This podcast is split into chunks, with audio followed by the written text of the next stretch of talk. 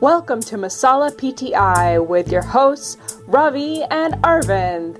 Pardon these Indians as they take you on a unique and wild ride around the world of sports.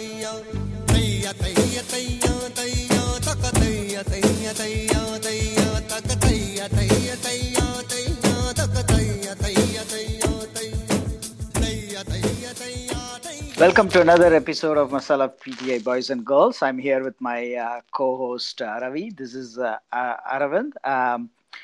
Unfortunately, Ravi, we have to start today's show with kind of a somber news that I'm sure you saw as well, that wide receiver Vincent Jackson is just passed on.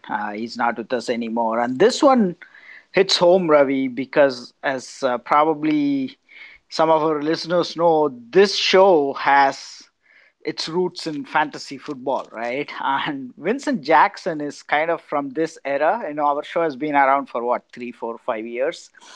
And he has always been a fantasy-relevant wide receiver. He has been one of those big-bodied, high-potential guys, first at San Diego and Tampa Bay. And I'm sure we have probably discussed him. I don't have all the details, but he has been probably mentioned several times as a sleeper or a high potential waiver wire pickup or whatever in both the stops. And this one really kind of was a shocking piece of news for me just a few hours back, I think. Yes. I'm sure you have some thoughts on that as well. What do you remember the most about Vincent Jackson? Yeah, absolutely, Arvind. And hello, everyone. And thanks for listening to our pod. But I agree, Arvind, that Vincent Jackson represents for us that, that elusive value at wide receiver that people like you and I, who used to draft running backs early on in the first couple of rounds in our respective fantasy drafts, we always used to look for value in the middle rounds of our fantasy drafts, and invariably would end up with Vincent Jackson as one of the choices, and he never disappointed. In fact, it felt very kind of, you're right, melancholic, sad, somber, that you have someone, who's obviously much younger than us, but also someone that you, as recently as a couple of years ago, 3-4 years ago, was part and parcel of our thoughts and conversations during the football season. Yes. And it had nothing to do with him playing in terms of playing real football for our team, the Cardinals, but he was someone that we used to follow closely based on being a productive receiver. And in that sense, I think it's just sad. And what actually made it a little bit harder for me to digest, Arvind, was, and I know I'm very delicately walking on eggshells not to say something judgmental, but sometimes you hear of players, even when they are playing, get into some not so pleasant situations, right, off the field, whether it is drugs or some other substances or getting into off-field violence. And I'm not saying that always ends up badly, but you at least have an inkling that this particular guy's life is a little unstable. In the case of someone like Vincent Jackson, at least for me, I never heard anything untoward. The only thing I did read about was how good he was with his off-field activities after retiring. So it hits home even harder when something like this happens. Right. I think his only problem of the field was all the injuries he got on the field, right? He missed a lot of time, especially from a fantasy perspective. He was always in and out of lineups. That part I remember, but you're right. There is nothing controversial about him at all. And, the other thing you mentioned is very interesting, right? That the fact, actually, I'm blanking right now. You mentioned another one I really wanted to follow up on, but it'll come back to me later. But yeah, you're right. Other than injuries, I've never heard of anything controversial with him. Yes. Oh, yeah, I was going to say, you said that just a couple of years back, he was in our lives, at least as a productive fantasy receiver. I was going to say that I would have absolutely believed you if you just told me that he was like the 4th receiver this year on the Jets or something like that, right? I would have, because he has not been out of the league for that long. And in fact, even his age as 38 kind of sounded a little high for me. I felt like he would be even younger, but it's really sad. And this is part of getting a little bit older, Ravi. I think that there are so many sports personalities and other personalities that we have grown up with are all like, moving on. And that's something we talked about, I think, a couple of episodes back. Yeah, definitely. And the part I thought you were going to, which you were saying that you will come back to, was maybe where we used to view Vincent Jackson in our fantasy expectations. But correct me if I'm wrong, Arvind, but when he started with the Chargers, we always have a team like the Chargers or any team led by Philip Rivers in a specific mold where we know for sure that there will be a couple of productive pass catchers in a Philip Rivers-led offense. And this obviously included the Chargers for the longest time. And in that long time, Vincent Jackson always was a very respectable value adder to the wide receiver spot on our fantasy team. So, right, without ever being kind of an all-pro guy, I felt therefore his name was always on our minds, and so in a weird way, it probably is affecting us more than any other typical sports fan would. Yes, because of that fantasy angle, you're absolutely right. And even when he went to Tampa Bay, because of the whole potential with Jameis Winston and all that, he had a lot of hype. Yes. Again, due to injuries and stuff like that, he never ended up as that Mike Evans, Keenan Allen type. But he got close, I would say, a couple of times, right? Yeah. And he always had the potential. And that is my point. And I hope our listeners don't think that we are kind of being facetious here or making it about fantasy. But it is something cool that you just said there. The names that you pointed out, Keenan Allen, Mike Evans, these are guys that typically our fellow fantasy owners would look to draft high, right? I mean, as a second, third rounder. What others, like for example myself, would do is we would say that, okay, let someone else invest a high round pick on one of these studs. I'm okay with the second guy on that team who's probably going to catch for 1,000 yards also. And that used to be Vincent Jackson, first to Keenan Allen, or before Keenan Allen with Keenan McCardell, who was in Chargers. Jackson used to be that second fiddle, and then obviously with Tampa Bay, it was the same. Right. In either way, I think the either case, the point we are making is he was such a kind of a part of our life in terms of being a sports fan, right? We don't know these guys personally, but we consume them through television and being sports fans, and especially with football being fantasy players or whatever you want to call us. And he was definitely close to heart in that sense, and he will be missed. Indeed.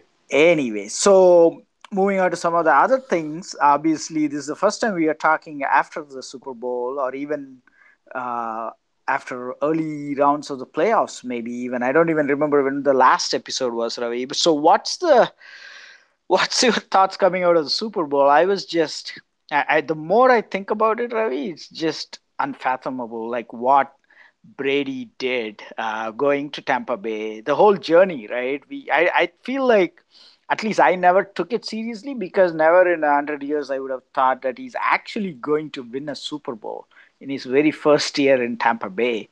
I thought he would be good. I thought he would make them competitive, but he went all the way and kind of, got past Mahomes and won a Super Bowl. It's one of those things, Ravi. I've used this phrase in the past.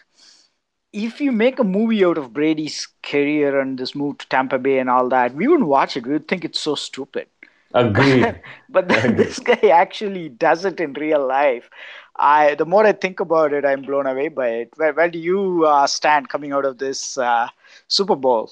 Yeah, so you just stole words from my mouth with your last comment there, Arvind, which is that Brady's career, especially the last 2 years of it, with the acrimonious goings-on with Belichick and the Patriots, and then his subsequent departure, landing in Tampa Bay, a traditional losing franchise, right? I mean, with a coach who he couldn't, at least from what we could read in the first few games, there was some tension between Arians and Brady to eventually winning the Super Bowl. If this were made into a movie, we would immediately deposit it into the Disney archives, right? One of those feel good, everything bad happens to someone and then they end up emerging from the ashes and winning everything at the end, and they're also a nice guy and they're also able to be a true leader. And I think this, in that sense, this is stranger than fiction and a true testament to, let's be fair, I think the greatness of this man.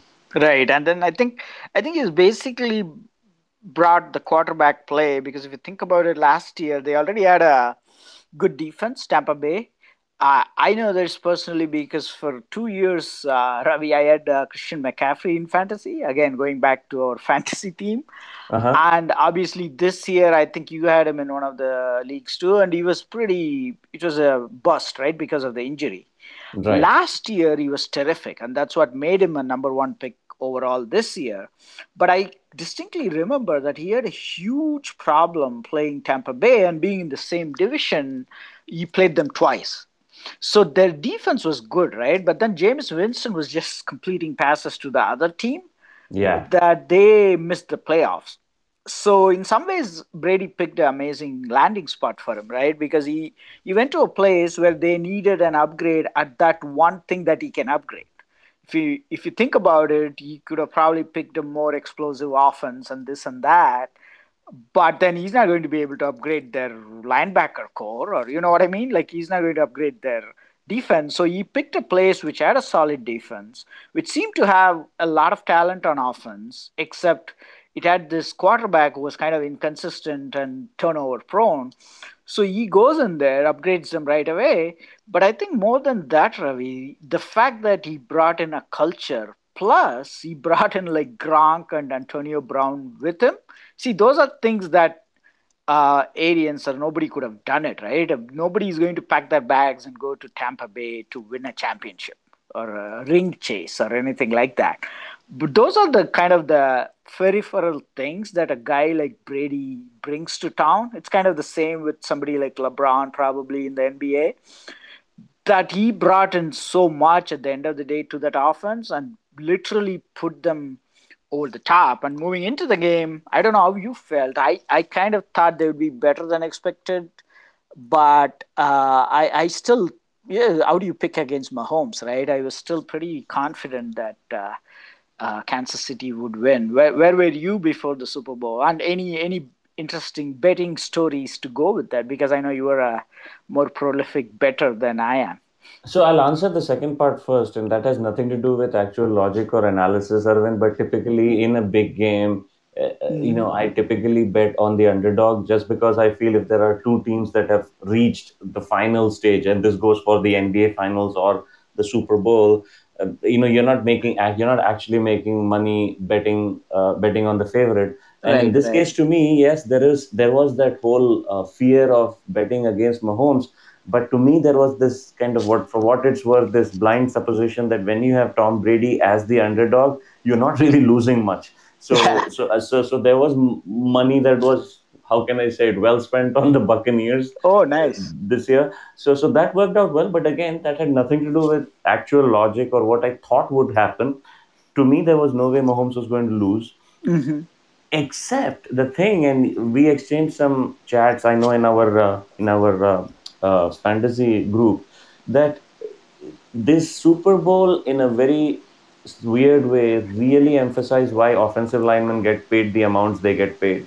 Right. For even a team which is loaded with offensive skills talent, the Kelce's and the Tyreek Hills and of course Mahomes of the world, the fact that Mahomes was running for his life throughout the game suggested that losing Eric Fisher and I forget the name of the second O-lineman from their first team that got lost and getting them replaced with two what they thought would be serviceable fill-ins was an absolute disaster. I mean, Tampa Bay's defense is good. It has always been good, but Rodgers kind of made it look easy against them, whereas Mahomes literally was running for his life the entire game. Right. That surprised me a little bit. So going in, I also followed all this talk about how their offensive line was a patchwork unit and all of that, right? But for some reason, like you said, Mahomes and that talent seem to overcome that fairly regularly, right, throughout the season. Yeah. But then they ran into this kind of this buzzsaw in the Tampa Bay defense, and I believe they lost one of the final pieces of that O-line later in that season, right? Even maybe against the Buffalo Bills in the playoff game. That's right. So that almost seemed to have become the last straw which broke the camel's back or whatever, because they have been missing offensive linemen from before the start of the season, right? Remember that one guy who decided to volunteer for COVID treatment in Canada or something? Like, he's a smart dude. He's like a doctor or something. Doctor, yes. And he's one of those three-name dudes. He has three names. Yes. So since that time, they have been losing people constantly, but it's almost like this last thing that happened in the previous game totally compromised that unit. And you're absolutely right. He was running for his life. With all that said, before the game, I was just not ready to give up on Mahomes. It's pretty smart of you to go the other way as far as betting goes. Because there are some other interesting stats, right? From a betting perspective, like going against Brady is supposed to be the dumbest thing or something like that. Oh, I see. Yes, So you were the smart man on that one. You know, because of COVID, I couldn't go to Vegas this year, so I didn't bet anything. But other than that, the scary part, Ravi, now is looking forward. Is there any reason for you and I to think or assume that Brady and the Bucks cannot do this again next year?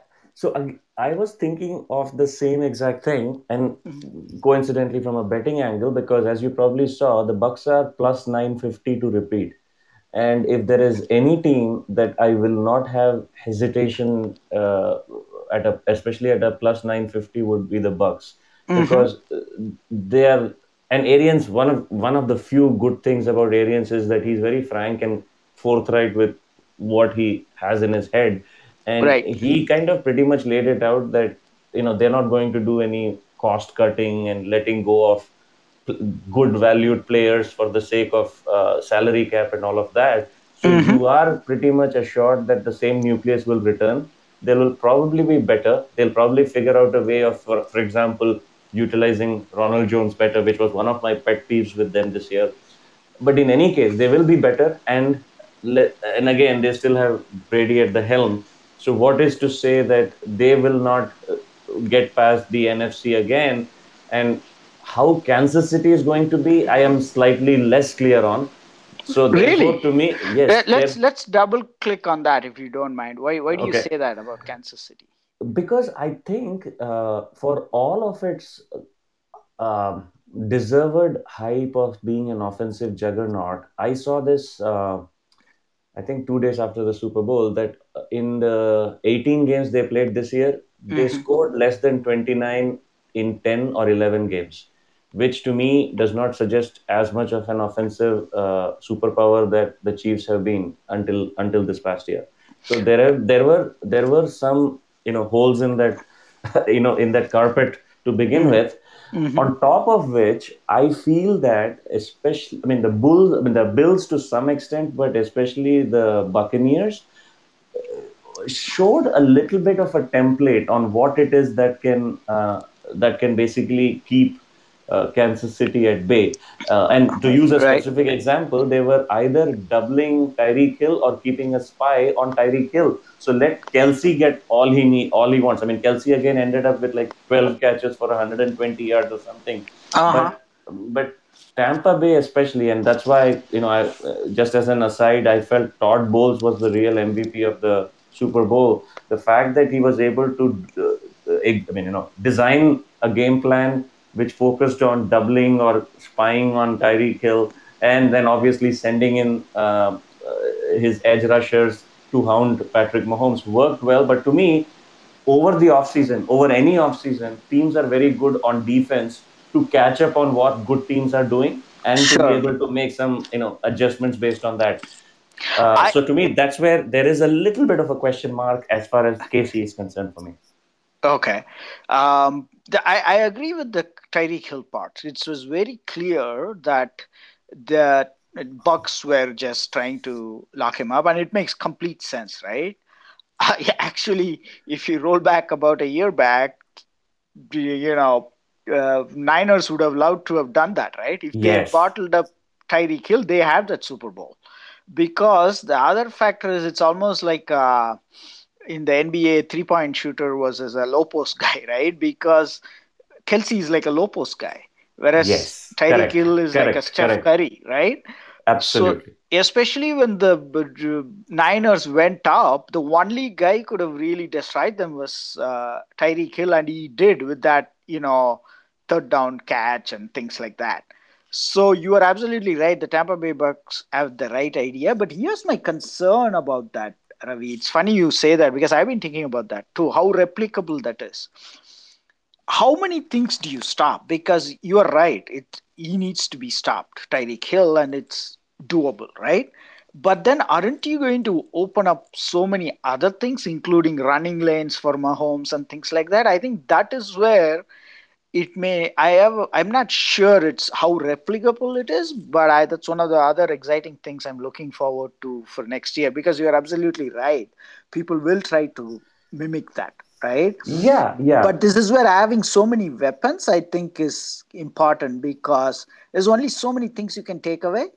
And even letting Kelce run wild could have worked. It kind of worked for Tampa Bay and might have even worked for the Niners, right? Because they have the personnel to kind of deal with all that. It may not work for every team across the regular season and things like that. So it's going to be interesting.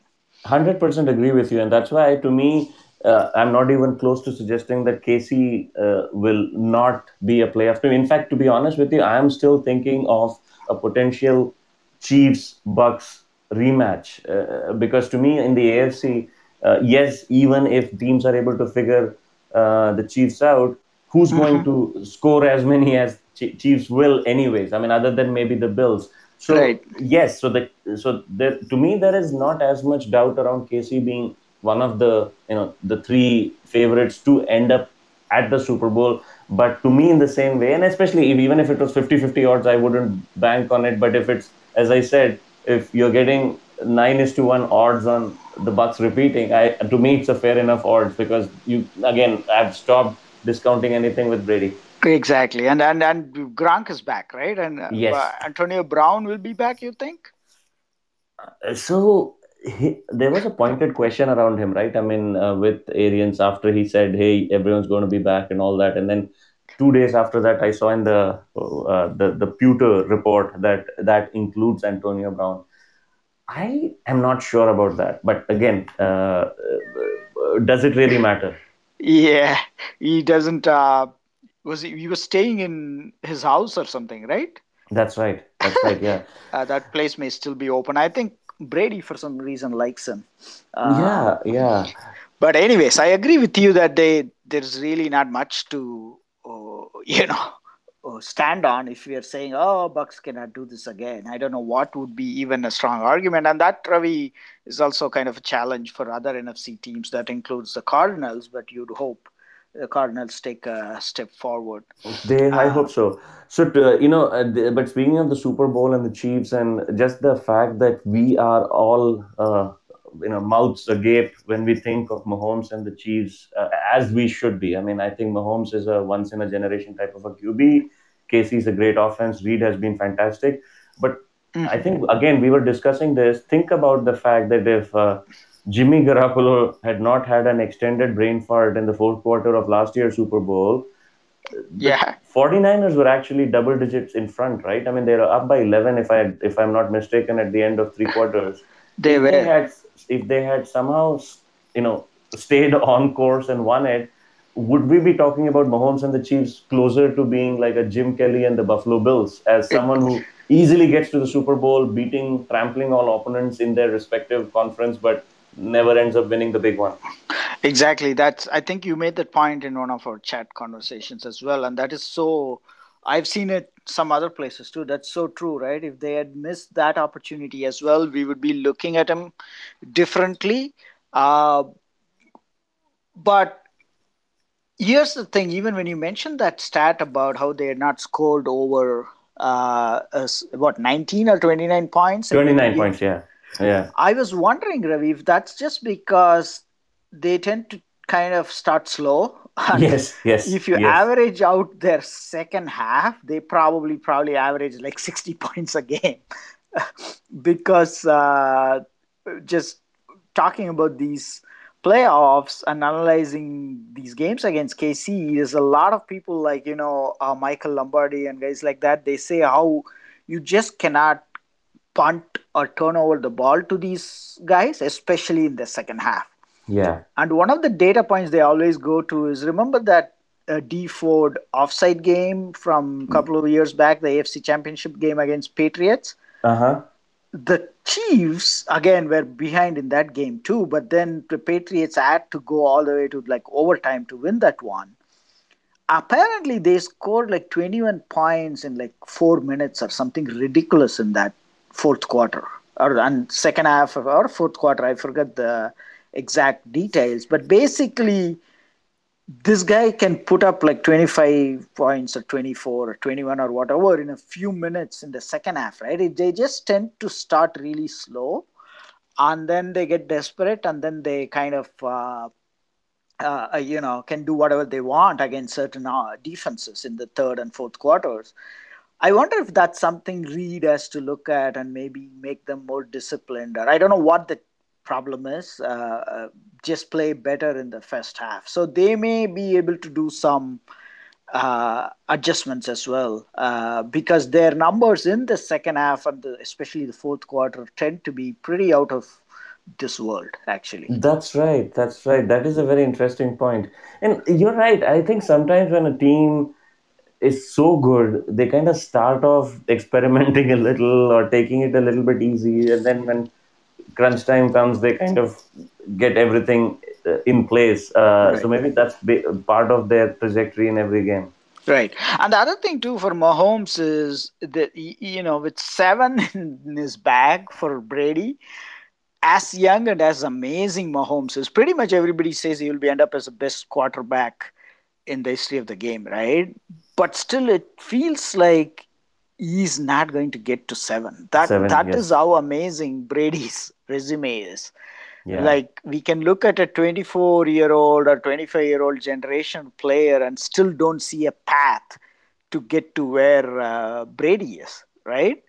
Yeah. Especially if he wins again next year, that is 8. That's very unlikely Mahomes is going to get there, right? Yeah, I think there is no... it's unbelievable to even think of what Brady has done, leave alone thinking of anyone even coming close to it. Right. Kind of like LeBron, actually a more impressive LeBron, if you can believe that. Yes. Speaking of LeBron, how about we pivot a little bit to NBA before we wrap up this pod? Sure.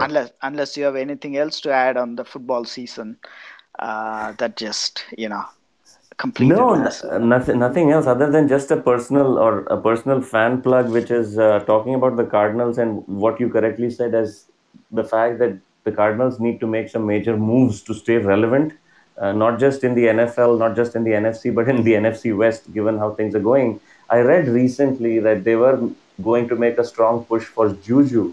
Have you heard that? And B, what would be your quick thoughts on it? Was something I was curious about. Yeah, I think the question is what's Fitz latest from Fitz actually? And nowadays, you know, by the way, the Arizona local sports talk radio stations are available as podcasts. So like Burns and Gambo are on a pod as well. So I was listening to them recently. They said this whole Juju push is almost independent of what Fitz decides to do, because at best Fitz is going to be their number 4 next year. True. I think they can go for it. I like Juju. I have always, you know, going back to our fantasy room, It's always been good for me in fantasy.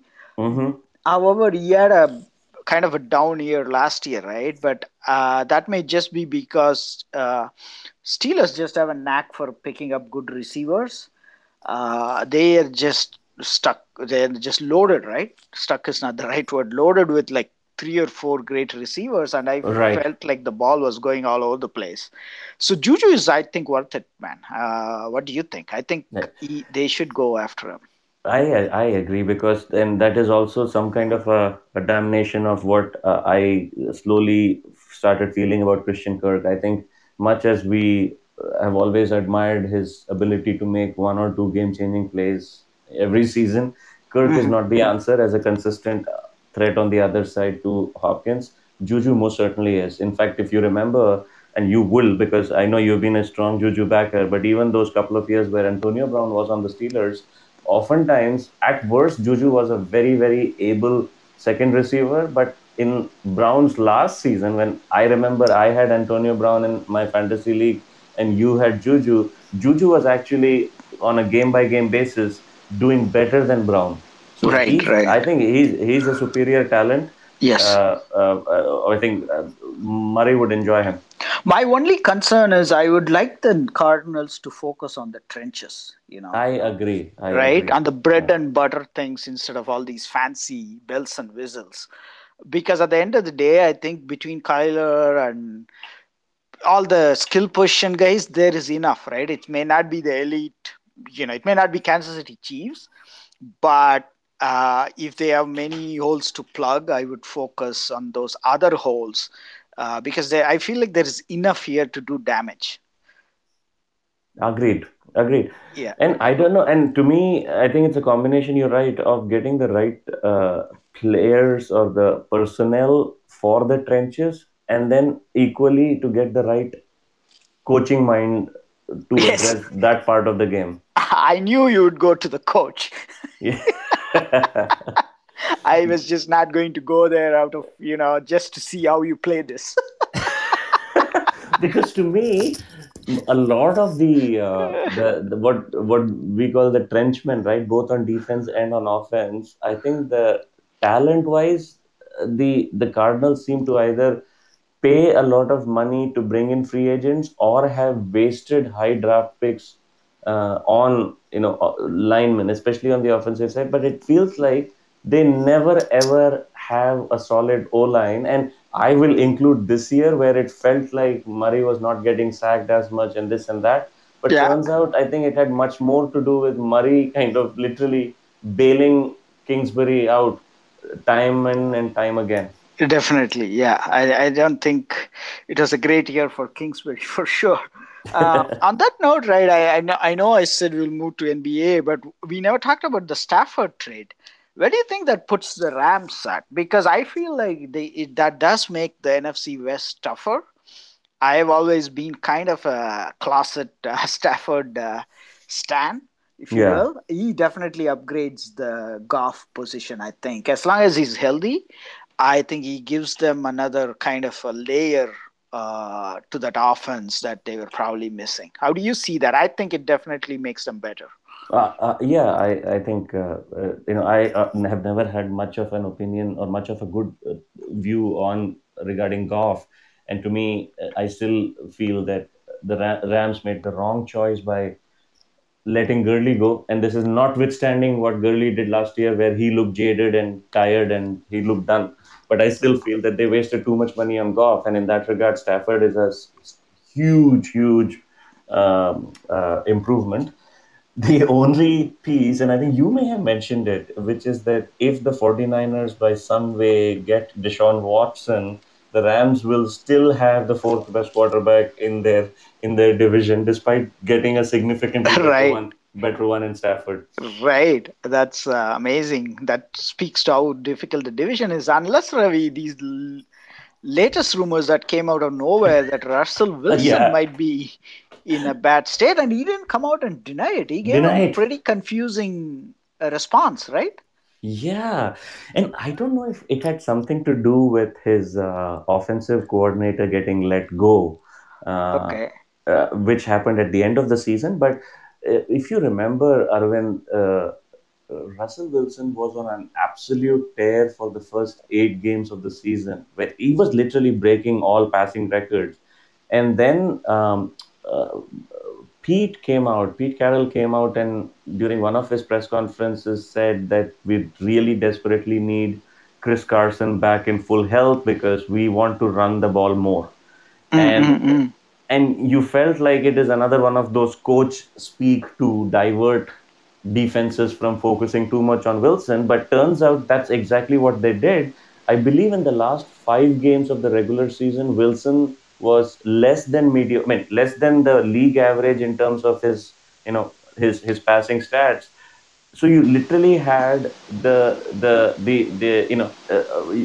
you're handcuffing your best player, intentionally moving to a different style of game, and at the end of the season, also, by the way, the offensive coordinator gets fired. So I think there is more to it than what meets the eye. And to your point, yeah, the fact that Wilson did not even deny the rumors. Yeah, there is a non-zero chance that we might see a different QB. Oh man, that would be good riddance, yes, for all the other teams in the that guy is amazing. Yes. But you are right, he tailed off, right? In spite of all this talk about, how come Russell Wilson has ever gotten an MVP vote, right? Yes, I think he has not even gotten a single MVP vote. And initially this season, everybody thought, he's going to get votes this year for sure. He may even be the MVP. Then he tails off. I doubt if he even got an MVP vote this year. Probably not. Still. Probably not. So that's amazing. All right, let's just spend a few minutes on the NBA and the Suns. So Suns are really looking great. The way I see it on the West, in the West, Ravi, is basically there's a top tier, right? The Jazz have just been amazing. And then, of course, the two LA teams. I think the Suns are right behind them, right? You can probably tier them right behind them along with, I would say, Denver, even though Denver is kind of, in terms of seeding, I think Portland and Spurs are kind of in there ahead of Denver. I don't know how real the Spurs are, right? I guess you never count out a Popovich coach team. But basically, to me, the next year is definitely led by the Suns, with probably Denver and Portland right behind them. And that's, I think, a great place to be. And we'll just see where they go from here. They've had some impressive wins, and they're just for real. I mean, that's all I have to say about them, right? They're as real as a top-notch playoff participant in the West, if you will. Yeah, and can you believe, Arvind, that we are having this conversation and saying these things about 7 months after, and I'm talking 7 months because this was right before the bubble, where we were kind of hoping against hope that they don't make an ass of themselves at the bubble, because obviously a lot of people felt the Suns had no business being invited to the bubble in the first place. Right. So to see, and it has, I mean, obviously with one huge addition in the form of Chris Paul, the rest of the team, and, again, going back to coaching, you can see the effects of a Monty Williams team. And the fact that now players know their respective roles. Paul, in the last 2 weeks, seems to have finally asserted what he was brought in for, right? He's been fantastic, I think. He's been great. And he has been great even before that. But the funny part was the numbers were just not there for both him and Booker, right? Right, yes. So Booker is completely turning it around as far as his numbers go. So I think he just won the Player of the Week this week. So the other interesting question, Ravi, is the West is so loaded in terms of talent. It looks like he may still not make the All-Star. That's just unbelievable. Do you think he has a shot? Because it's just the guard position is just so loaded in the West. Yeah, and I'm just thinking that eventually with so many, and this is not going to be a fair reflection of his actual stature, or for that matter, this is not the way he would want to go to an All-Star game, but I feel he will ultimately be there given injuries or some additional quote-unquote quota, some coaches thing, or players deciding not to show up, because of health concerns. But I think your primary point, though, is, does it even seem fair that he is now, 8th or 7th among guards in the All-Star voting, which is nonsense. But at the same time, if I were to remove my Homer hat, you can see why he is 7th, given the sheer volume of great players at that position here in the Western Conference. Right. So basically, Steph, Luka, and Dame are in a stratosphere of by themselves, right? Yeah. Then you got Paul George, who had like just a terrific season before he got hurt. Then you got Donovan Mitchell, whose team is just ridiculous. They won like 18 out of 19 or something. And I think if Booker has had this season from day one, I think he would actually be in there. Yeah. But looking at Booker's season, it feels like the last 10 days has been like at another level than the previous, whatever, 4 weeks or 5 weeks or whatever. This Booker is amazing, right? It's almost like more than Paul, Ravi. I feel like Booker has learned to play with Paul. That's the feeling I get. Because they have apparently, there are some numbers that show they've slowed down and things like that. Basically, they're playing more of the CP3 style of ball, right? That's right. Which is fine, which is winning ball, obviously. But from aesthetically, I do find them, I have to say, a little bit more boring than last year or the previous versions, because we have been so spoiled since the 7 seconds or less time, right? I don't know if you have noticed anything like that, or you were just enjoying the.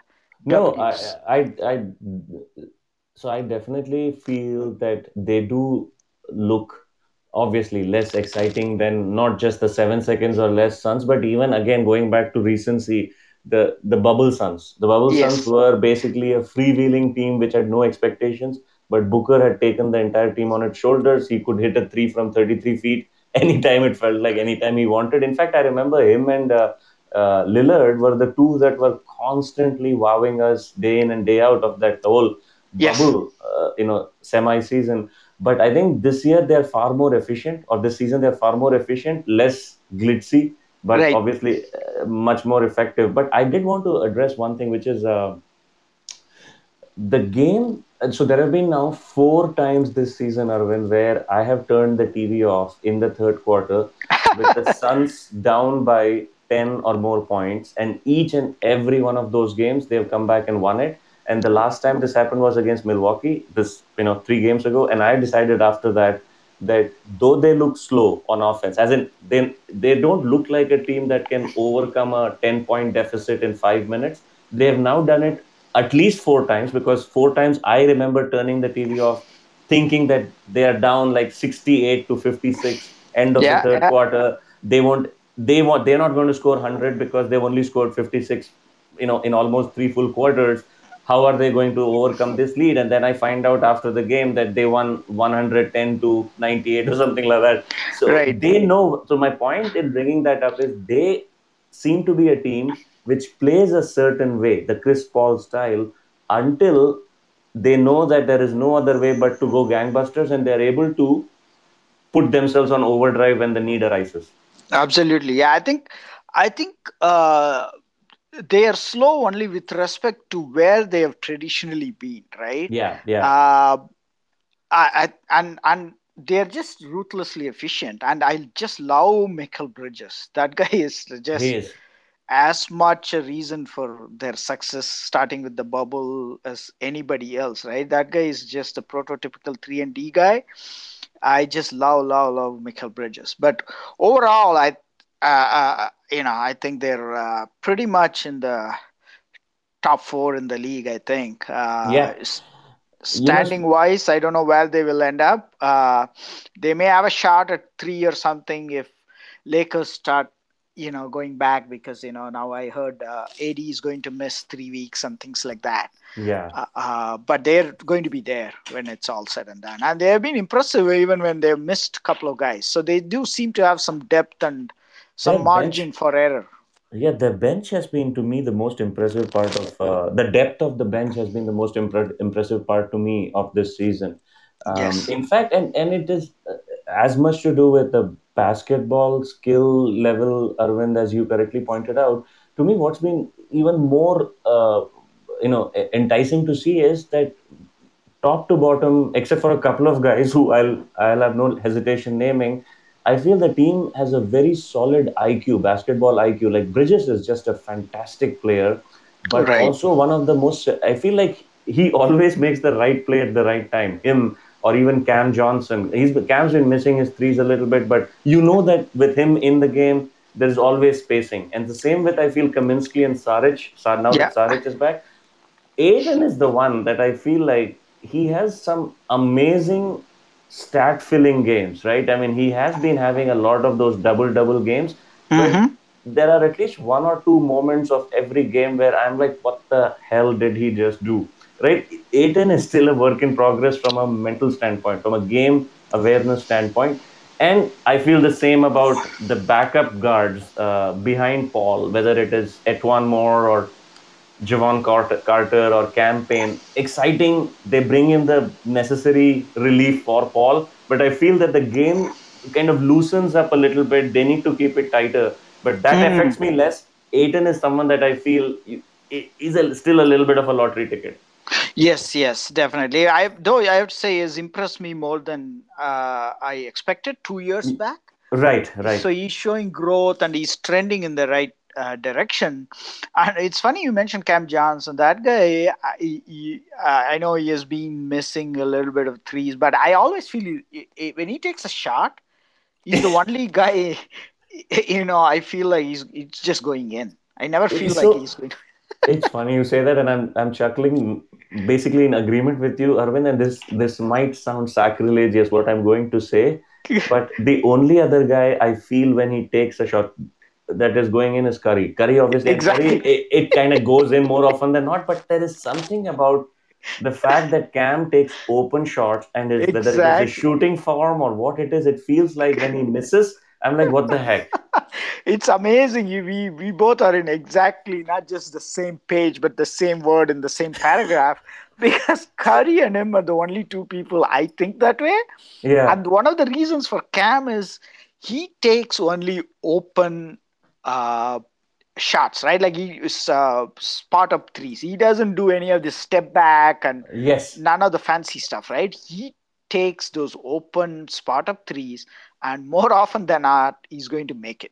It's just a given. Yes, that's right. Cool.